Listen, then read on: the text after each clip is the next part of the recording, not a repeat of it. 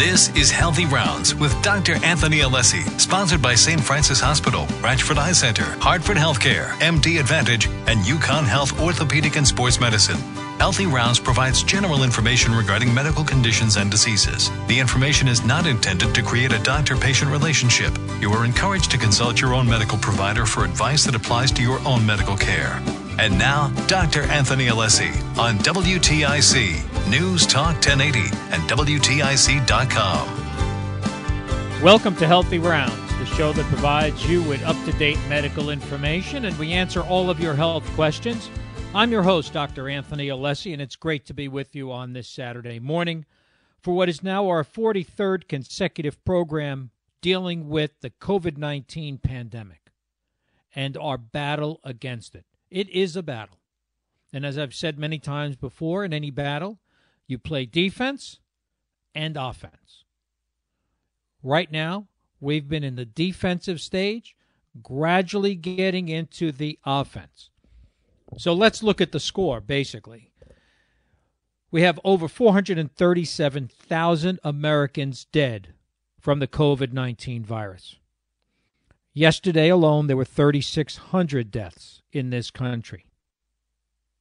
But here's what we're starting to see, and here's where the hope, here's where some of that offense is coming up.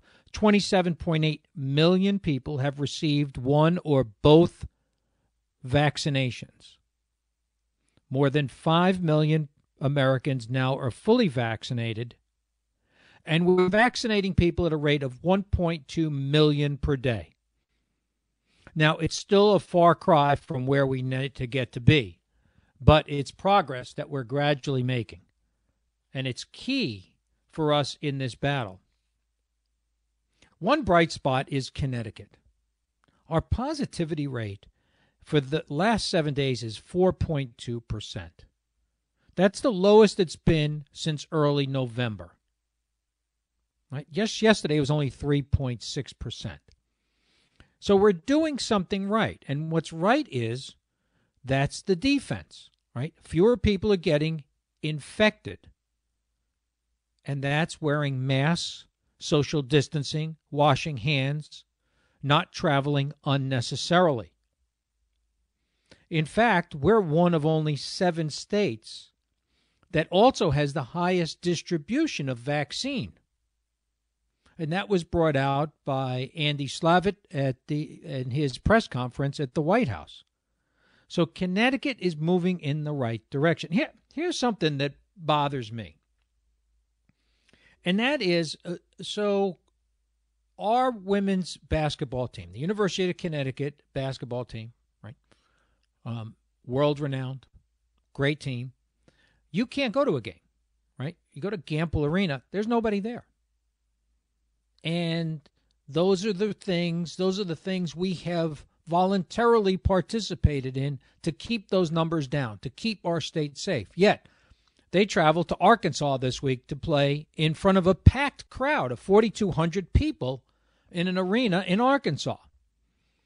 What are other states not getting? What are they not understanding about this virus and about what they should be doing? It is basic. Mask, wash hands, social distance. Right now in Connecticut, I want to make sure everybody is clear on who qualifies for the vaccine healthcare workers, nursing home residents, first responders, and with that, essential personnel, and residents over the age of 75. Soon, within the next several weeks, it will open up to all residents over the age of 65. But there are several limiting factors here. Among them is supply of vaccine. And we're going to talk about that in the next segment. Is how are we getting around that? What do we know about this new vaccine from Johnson and Johnson that's out there? But when we talk about the defense and using masks, there are a lot of there's a lot of new information.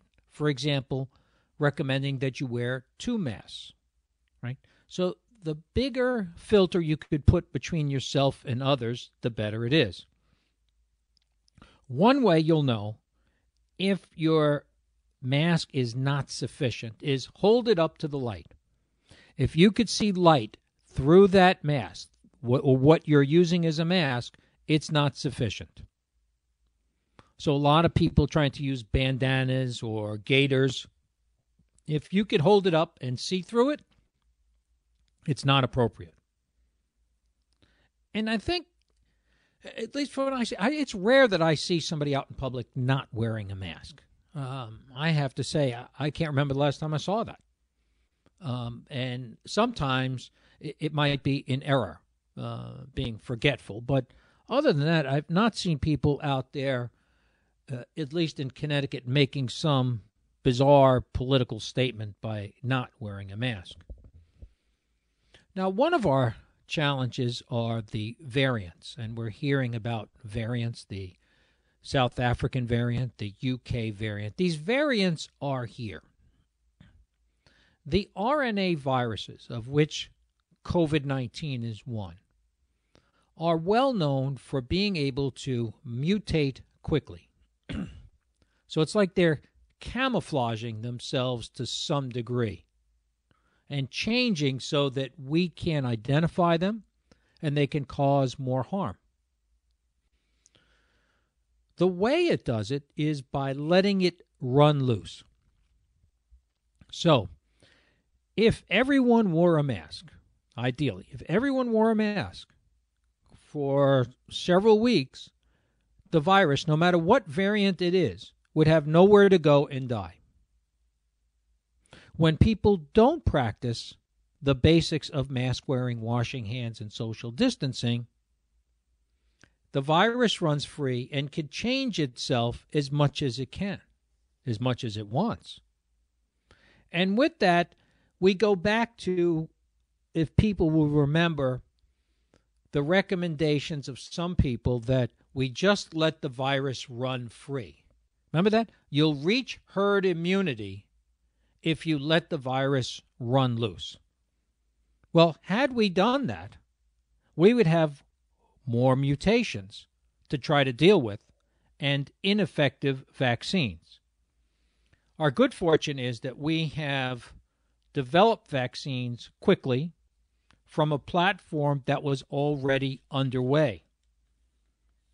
So these vaccines have been well thought out and well studied so that we could use them effectively. The principal vaccine out there right now are the Moderna and Pfizer vaccines. Those are the only two that have been approved so far. Those vaccines require two injections. One, uh, the Pfizer vaccine, three weeks after the first one, the Moderna vaccine, four weeks after the first one. Now, I want to make a very clear point. There's something we do know. So we one of the things that has eluded us is being honest about what we know and what we don't know. And as we know things, we need to make them more available to the public. So, what we have found out is that those numbers of three weeks and four weeks are not hard numbers. So, what we know now is that second vaccine can be given up to six weeks after the first vaccine and still have the same effectiveness. So it's it's important for people not to be nervous about oh my appointment is five weeks after my first injection. So with that, we are starting to learn more and more about this. And I, I'm happy to see that the nation's experts are also admitting what we don't know about the virus, such as how long does this immunity you get from the vaccine last? We believe it'll last at least a year. It may be longer, may be shorter. We're learning as we move through this. Before we take a short break, I want to make sure everybody knows that I will take questions in this second segment coming up. The phone number's here 860 522 9842, 1 800 966 9842. Also, I want to go over the questions that came up during the week, spe- spe- specifically on the topic of ivermectin. um, a an anti-parasitic drug that has been purported to work as a treatment for COVID-19. Those questions came in to me on info at alessimd.com. And in the second half of our program, my guest today is going to be Dr. David Henderson. He's Associate Professor of Family Medicine, Chair of the Department of Family Medicine, and Associate Dean of Multicultural and Community Affairs at the University of Connecticut. And he's going to talk to us a, a little bit about the vaccine and how we reach minority communities. And also, we're going to talk to him about the future of medical education. Because when we move forward from this, we know we have to make changes in how we distribute health care in this country. And a lot is going to depend on the education of physicians. We're going to take a break and be back with you shortly. You're listening to Healthy Rounds on WTIC News Talk 1080. Back on Healthy Rounds. I'm your host, Dr. Anthony Alessi, and uh, as I mentioned before, I've gotten uh, several uh, questions about the use of a drug called ivermectin. Uh, ivermectin uh, is an anti-parasitic drug um, that's approved by the Food and Drug Administration for the treatment of onchocerciasis as well as strongyloidiasis. Those are basically tapeworms, so parasites. And I've used this drug uh, in Haiti, primarily in children who have had uh, tapeworm, so it's it's fairly commonly used, fairly benign medication. And there has been a school of thought that ivermectin may be a treatment for COVID 19 based on some of its anti inflammatory and antiviral properties. And uh, that is, among those physicians uh, supporting that is a Dr. Pierre Kory um, at the University of Wisconsin. Uh, Dr. Kory is legit from everything I can tell, uh, well educated and well intentioned. He's on the front line treating people with COVID. He's a critical care specialist. So the NIH has come out with their statement, and basically they're saying that there's not sufficient data to recommend either for or against the use of ivermectin to treat COVID 19. So we don't have the results from a well conducted trial to say this is the way to go. Kind of like where we were with hydroxychloroquine. When we finally did studies, and it's not hard to do these studies because so many people have COVID 19, we found that it wasn't helpful. But in ivermectin, those studies are ongoing. And how does it work? Well, it inhibits the importin, um, and it's called an importin alpha beta 1 nuclear transport protein. Basically, this is the way, it's a key way for the virus to attach to cells and transport its material into the cell. It's how it gets into the cell. So if you could inhibit that, ideally, you then have a situation where the, the virus can't spread within your body. Now, it's been shown to do this and inhibit replication of SARS CoV 2 in cell culture. But here's where the problem is. What they've found is to take what you've seen in a test tube and replicate that in vitro in a human being. You would have to take doses a hundred times higher than what's been approved for human use before this. So that's where the rub comes in is although it's benign in the recommended dose, we don't know enough about it in the higher dose. So with that, I think it's one of those things that we don't know about, but we're not saying this we're not trying to poo-poo this and say it's not going to work. Here's what we do, though. We do know that monoclonal antibodies do work. Remember this?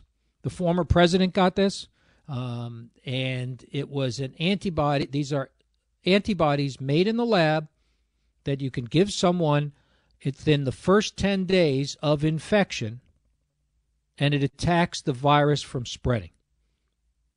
So it's an effective treatment. Here's what's happened is that we've got a, a bunch of this stuff sitting around. And what we're finding is that it's not being used. Why? Because so many, you have to have an IV infusion of it. It's a one time intravenous infusion of the monoclonal antibodies.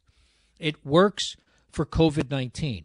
We don't know that it works for the variants, but for the most common COVID 19, we have those antibodies. They're made by Regeneron, but they're going unused. And the reason is because we, we don't have a lot of professionals to administer it. Everybody is working so hard in states where there are where there's high influx of COVID-19, we think that's one of the problems. In Connecticut, there is there are monoclonal antibodies. So if you test positive, if you are starting to develop early symptoms of COVID-19, you should be in touch with your doctor because this may be a key treatment to avoid you from getting very sick, requiring hospitalization. Again, these are these are drugs given before you get to the hospital. Before you get to the point where you are short of breath and having a hard time breathing. So it's important to know that those are available and we should be using them. Let's talk a little bit about the vaccines. The J&J vaccine. You're hearing a lot of darn numbers, okay? 66% effective worldwide. In the United States, it's 72% effective. It's confusing, right? It's confusing to everybody. When when you compare it to Moderna and Pfizer, which were 95% effective. Here's what the bottom line is. And you our listeners who listen to me regularly know that I I like to get to the bottom. I want to simplify things. So here's the simple line you need to know. Whether it's Pfizer, Moderna, J&J, AstraZeneca, or Novavax. All have been proven to be 100% effective in keeping you alive. That's it. That's the bottom line. They all have had no one die who has gotten their vaccine and developed COVID 19. So we know that 5% of people who get the Pfizer or Moderna will get COVID 19. But again, mild symptoms, don't have to be hospitalized, don't die. Johnson and Johnson, I think what they're saying here is that 28% of people may get some symptoms, but again, don't go to the hospital and don't die. Why are their numbers lower?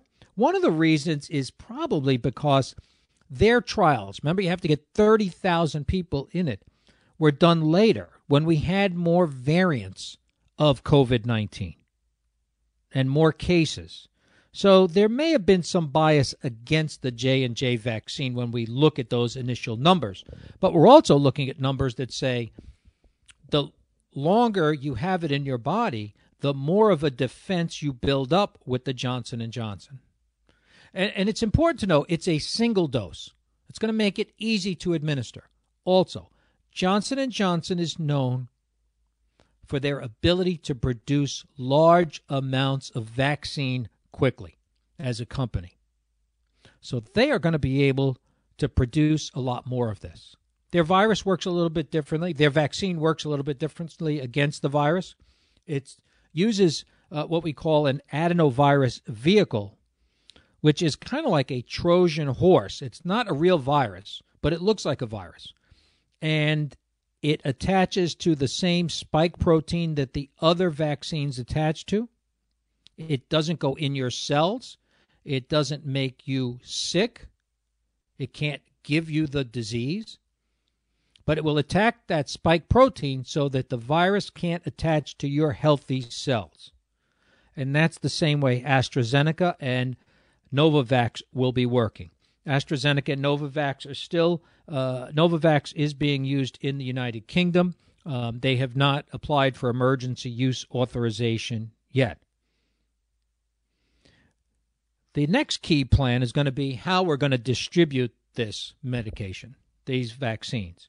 And in Connecticut, we've already put together a plan. The plan is to have many current and formerly active healthcare professionals unite.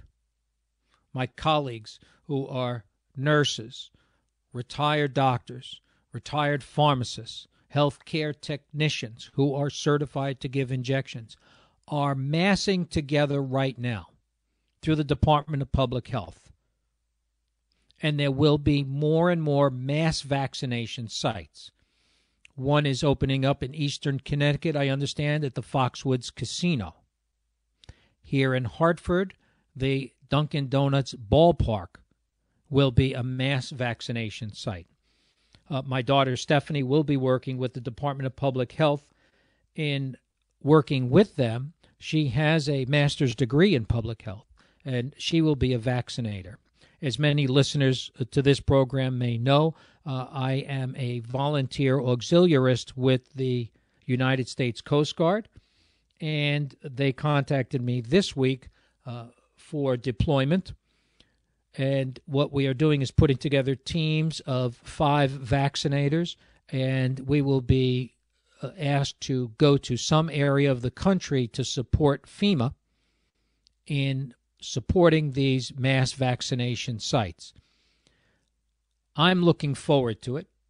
And I, the reason I'm looking forward to it is because everyone who tells me that they've participated in these vaccination sites as a vaccinator come away with a tremendous feeling of satisfaction. It's why we went into this business. It's why we went into medicine.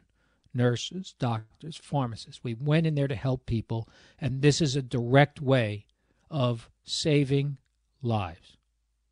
And that's what we really want to do. So I ask um, those listening who may be retired, we could be retired many years. Don't be afraid. Sign up. Contact the Department of Public Health. Contact your former hospital where you used to work. Um, I know Backus Hospital in Eastern Connecticut sent out an email looking for people. So we're amassing now because when these vaccines become available, we've got to get them in people's arms. Next up, we're going to be chatting with my guest, Dr. David Henderson from the University of Connecticut. We're going to be talking about uh, distribution of vaccines, but also really the history and the future of medical education in America. You're listening to Healthy Rounds on WTIC News Talk 1080.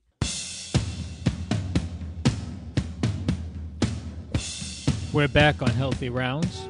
I'm your host, Dr. Anthony Alessi, and it's great to have you for, here for the second half of our program.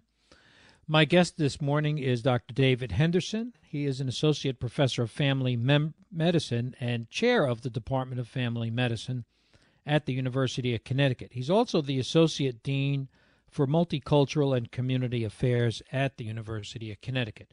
By full disclosure, Dr. David Henderson was my family physician until he decided to make the leap to full time faculty back in 2003. Dave, I, I can't believe it's been 18 years now that you're at the University of Connecticut. Welcome to the show. Well, thank you very much, Tony. Thank you. Um, that does seem like a long time, but it doesn't feel um, that long at all. Uh, well, you've certainly uh, at least remained in Connecticut and been an asset. Um, but I wanted to touch, in continuing with my discussion about vaccination and, and, your role as Associate Dean of Multicultural and Community Affairs. Uh, one of the big issues has been vaccine hesitancy, um, mm-hmm. and uh, among minority populations um, specifically, but uh, in general. And uh, what have you learned in working with the community? How are we going to get around that hesitancy? Well, I think that the issue with vaccination is multifaceted um, and has uh, some um, sort of interpersonal behavioral components, uh, which um, I, I, think uh, the hesitancy is a major element uh, there. But um, there are also some structural issues as well. And many of these issues we actually saw around testing. Um, when testing was first uh, rolled out, um, uh, it was already clear that um, um, that people of color uh, were being hospitalized and dying from COVID at a higher rate um, than, um, than, than the majority population. Uh, yet they were underrepresented in testing, and it had everything to do with the way uh, testing uh, was orchestrated. Um, I mean, if you remember, most of the testing sites uh, were drive up. Um, if you uh, didn't have a car, um, then uh, those testing sites really were not accessible to you. Um, and most of them tended not to be um, in um, in inner city neighborhoods or in rural areas. Um, they were often sponsored by um, uh, by healthcare facilities. And so, if you live in an area uh, uh, that has a healthcare shortage, uh, again, your access to testing uh, was very limited. Um, right now, we see people of color underrepresented in vaccinations. I, I read something the other day about Texas as an example. Um, uh, I think 15% of Latinos, um, uh, so Latinos represent 15% of the population that's been vaccinated, uh, yet um, they are 40% of the population of the state. Uh, they're disproportionately represented uh, in people who are hospitalized and who die from COVID. Um, and again, I think it's the same sort of structural issues. Um, um, the place, the populations that are being vaccinated first, uh, i.e., healthcare workers um, in in many states, um, a lot of these a lot of these populations have underrepresentation of minorities uh, to begin with, um, and even in sites where vaccination has been expanded, it, the sites are many of the same sites that uh, offer testing before. Uh, and so that infrastructure is actually being sort of reused. Um, and uh, community-based vaccination is just getting, uh, just starting to get off the ground uh, in many places. Um, and so um, it's actually very challenging. As an example, um, my sister is a school teacher in Chicago, um, and um, she is eligible to be vaccinated, uh, but she has been unable to schedule an appointment because every time she logs on to um, the website, which is the only way you can uh, schedule an appointment, it crashes. Um, and so there there are a lot of impediments um, to uh, being vac- being vaccinated, in addition to the reluctance that um, is present in um, in some populations due to um, just sort of a history of um, mistrust with the healthcare system. Um, uh, um, and a lot of that is based on uh, on individuals' personal experience, not the things that happened uh, 40 or 50 years ago. Are we going to get around it? Hopefully. Um, I think there are many efforts by um, um, the system writ large and individuals in particular. Um, I heard an interview with um, an ER doctor, I think she was in Texas as well, um, um, who was African American and said that she was skeptical, skeptical about getting uh, the vaccination, uh, but it, uh, she went ahead and got it anyway because she recognized that it was um, the right thing to do, um, and she has um, made it uh, a mission um, to try to get um, other folks uh, in the hospital, um, to um, some of the nurses, um, some of the people who say work in housekeeping or in dietary, um, to, um, to to be vaccinated as well. I mean, so she is using herself uh, as an example, um, and um, and has become an ambassador in her own sphere. I think that um, sort of community outreach, uh, working with um, uh, community organizations um, who have relationships um, with uh, with folks in the community who have credibility. Um, I mean, I think efforts such as those should overcome the um, sort of current reluctance to be vaccinated, which is just uh, uh again, I, I think, just based on mistrust of the system. Well, I'm counting on you, Dave. I mean, uh, you are that person who had. Well, I mean, you've spent a lot of years working in the Hartford area and in underserved areas, and there are a lot of people that look to you um, for good advice, as we do. So I'm hoping you're going to be successful in, in this adventure. Uh, but I, I want to get to medical education. Uh, one of the things we've been talking about in this program is, you know, in the future, we need a better healthcare delivery system. And a big part of that is going to be training physicians. And that's evolved a great deal, probably since you and I went to medical school. Um, mm-hmm. Can you talk a little bit about how we're training physicians and and maybe touch on why we still have a shortage? Oh, um, sure. Um, this is actually an exciting time to be um, in um, in medical school. Certainly to be teaching in medical school, um, because there is uh, a lot of innovation and uh, and we're actually starting to see a lot of change. Um, when um, you and I, um, since we're of the same vintage, went to medical school, um, we spent the day um, in some lecture hall or, or, or, some series of lecture halls uh, listening to people talk to us about this, that, and the other thing. Uh, it's very passive learning. Um, uh, the learners today are different, um, and the way that we approach them um, is different as well.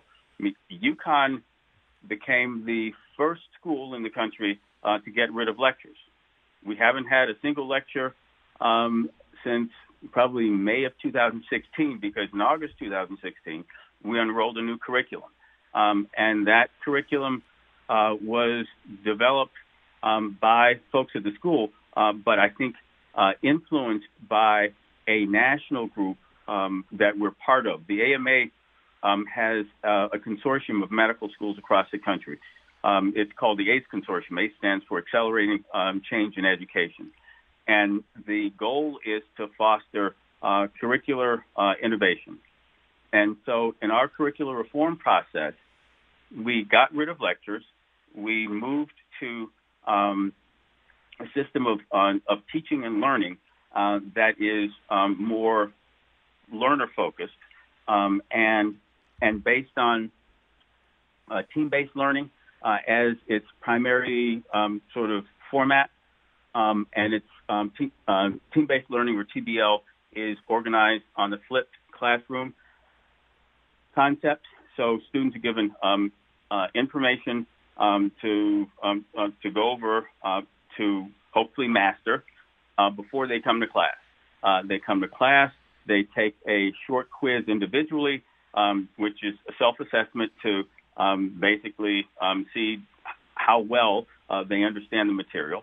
Uh, then they take that same um, uh, quiz as a group um, of eight to ten students, um, and so if there are things that uh, they didn't understand walking in the door, there's peer-to-peer teaching. Then the actual sort of class begins. Um, and uh, if there are concepts that still need uh, some elaboration or explanation, uh, there are faculty there um, to do that. Um, um but most of the time in class uh, is spent actually using the information. Um, so students are given application exercises, uh, which are uh, patient cases um, that they go over and actually apply the information and and the knowledge that they have just learned. Um, and, and, so it, it's much more participatory uh, than um, than was the case when we were in medical school. Um, there's another course that was created, which is called uh, Vital. Um, we have we go crazy with acronyms, and I won't bother to tell you what Vital stands for. Thanks. But um, it's um, it's our population health course.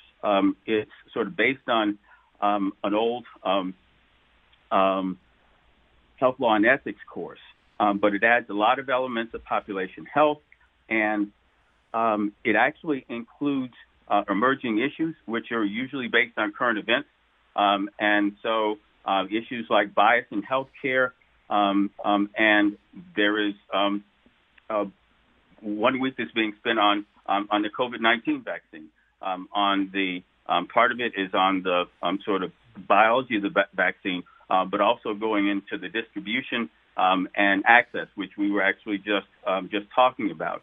Um, so topical things like that are included, and it's an effort to try to help students understand uh, how healthcare is delivered. Um, also, one of the things that the AMA consortium has promulgated is what they're calling a third science. There's sort of basic science, clinical science, and um, and the third science is health system science. And health system science is or, is organized around um, uh, the study and understanding of how care is actually delivered. um, how health professionals uh, sort of work together um, to deliver care and how the system uh, impacts uh, patient health and well-being. Um, and the um, the competencies that are um, associated with this um, include population health uh, with a specific uh, emphasis on um, health equity and social determinants, um, um, um, health economics, um, interpersonal skills, um, informatics, um, et cetera. Um, and all of this is designed to uh, achieve what's known as a triple aim, uh, which is um, one, improving um, patients' experience of the care they receive, uh, improving uh, population health, and the third is uh, reducing cost. The um, um, family medicine has added a fourth aim, uh, which is improving um, provider satisfaction and well-being. Uh, but this is actually sort of a new sort of prism um, um, through which to um, to look at the work that we all do, uh, and this is uh, this is it, it's becoming an integral part of um, of the educational landscape. David, I've I've found it very interesting. I had an opportunity to participate in one of these lectures as an expert uh, in health and head injury, and it was mm-hmm. phenomenal mm-hmm. because it was a classroom was in the round, and I'm in the center, um, fielding questions and using real world examples um, uh, for the uh, students. So uh, it is amazing. We're, we're going to take a short break, and then we're going to get back. Uh, we're chatting with my guest, Dr. David Henderson from the University of Connecticut. Uh, I want to talk a little bit about how we're addressing the cost of medical school and the presence of minorities in women and medical school itself. You're listening to Healthy Rounds on WTIC News Talk 1080.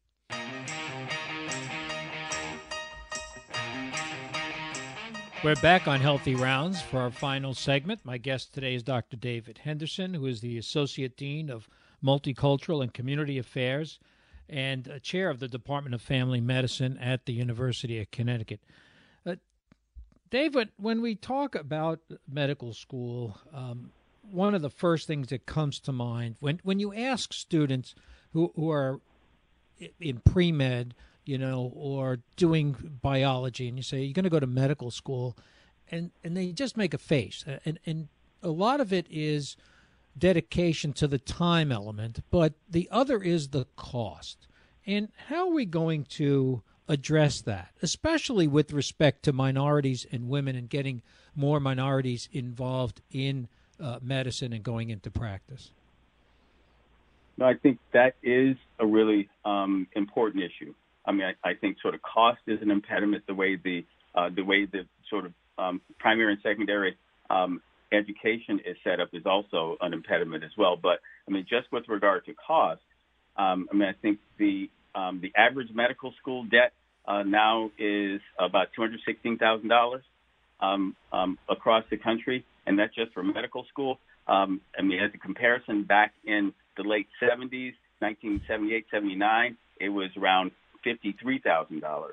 Um, and the total average debt uh, for medical um, um, graduates, including their um, uh, undergraduate uh, or college debt, um, is about um, $242,000 uh, because the average sort of college debt is about 32. And so there are a lot of people who are graduating with a with a significant amount of debt because um, $240,000 in change um, is about a starter house um, in most states. Uh, and um, and if probably about 80 um, plus percent of students who graduate have some educational debt. Um, um, and so that's a lot of debt uh, distributed among a lot of uh, a lot of individuals. Um, and that, I think, um, is a barrier um, to some. Um, I mean, right now, um, sort of tuition uh, costs have gone up um, significantly since we were in medical school. the um, uh, UConn's tuition is about forty thousand dollars, and that's probably that's fairly average for the Northeast um, maybe actually um, a little bit below average. Um, but if you go uh, if you go to a private school, um, your tuition is going to be about uh, sixty thousand dollars, and that sort of tuition uh, number doesn't include uh, any of the other um, uh, aspects of cost to attendance, uh, such as living expenses, health insurance, uh, and so forth. And so once you add those in, um, the um, $40,000, uh, say, uh, price tag for an in-state student um, uh, can um, go up um, as much as $70,000, which again is a um, which is a lot of money. Um, there are some students. I mean, if uh, if 85 80 85 percent uh, graduate with debt, I mean, then there are significant number of students who uh, graduate with no debt at all. Um, they come from uh, families that are affluent enough to um, to be able to cover uh, their educational costs. Um, and so I think the cost is um, is one impediment. It also, I think, has an impact on the disciplines that um, that students ultimately choose. Um, and if you're looking at a big mountain of debt, um, then you are more likely to want to pursue a discipline that will provide um, a significant um, level of income uh, to manage that debt. Although studies have shown that um, that really doesn't matter, but it's hard to convince um, uh, someone who's looking at um, uh, a couple hundred thousand dollars uh, in debt that um, whether they make $250,000 a year or $450,000 a year, they can still maintain a certain sort of lifestyle. Also, but Dave, it, it, that that that leads to this disproportionate allotment of physicians around the country, and and you know, sadly, we don't have a lot of time. But it can you can you give us some idea, probably in the next minute, okay? Not too much pressure. How are we going to address the disproportionate allocation of physicians around the country when young people are faced with this amount of debt? I think we need to fix the education system. Um, and I think we need to start very early. Um, I think we need to uh, provide better educational opportunities for um, um poor uh, poor people in urban areas um, um, who tend to be uh, underrepresented minorities, and we need to provide better opportunities for people in rural areas uh, to become educated. We need to lower access to uh, a college education. Um, uh, I mean, as um, um, because the um, the rate of college graduation among African Americans um, is about, I think, about just under um, um, twenty percent. Uh, yep. But women significantly outnumber men in that number. in fact, one statistic is that from 1978 to, to 2015, uh, the rate of um, enrollment uh, markedly increased uh, for women in general, um, and and enrollment in medical school also increased for all all underrepresented groups except for black men. Black men actually um, those numbers actually went down, um, and so I think there is a lot of work to do, but that work I, I think in order for us to be successful, uh, really needs to be done within the educational system. Dave, thank you for your time, as always, and thanks for all the good work you do at the University of Connecticut. Tony, thank you very much for the opportunity to speak with you.